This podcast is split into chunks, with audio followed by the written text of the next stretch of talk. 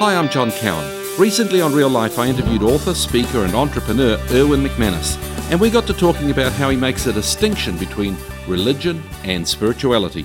I don't want to try to diminish or demean any other faith or belief system. Religion for me was about rules and regulations. It was about being manipulated and controlled through guilt and shame, through obligation and, and fear. But spirituality is really being connected to this incredible possibility that there's a creator who created us and that we're created in his image and likeness. And if I read the scriptures correctly, what the Bible says is that God imagined us, and he imagined us to imagine. He created us to create, and that we're actually the only species created in his image, and we reflect that because we materialize the invisible. We have dreams, ideas, we have the material in our imagination, and we translate that into reality.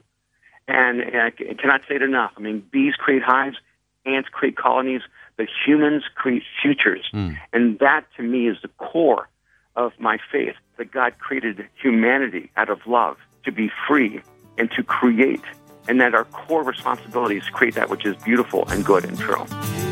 That was Erwin McManus, author of the book The Artisan Soul. Join me and another interesting guest on Real Life this Sunday night from 7:30 after Total Recall on Newstalk ZB.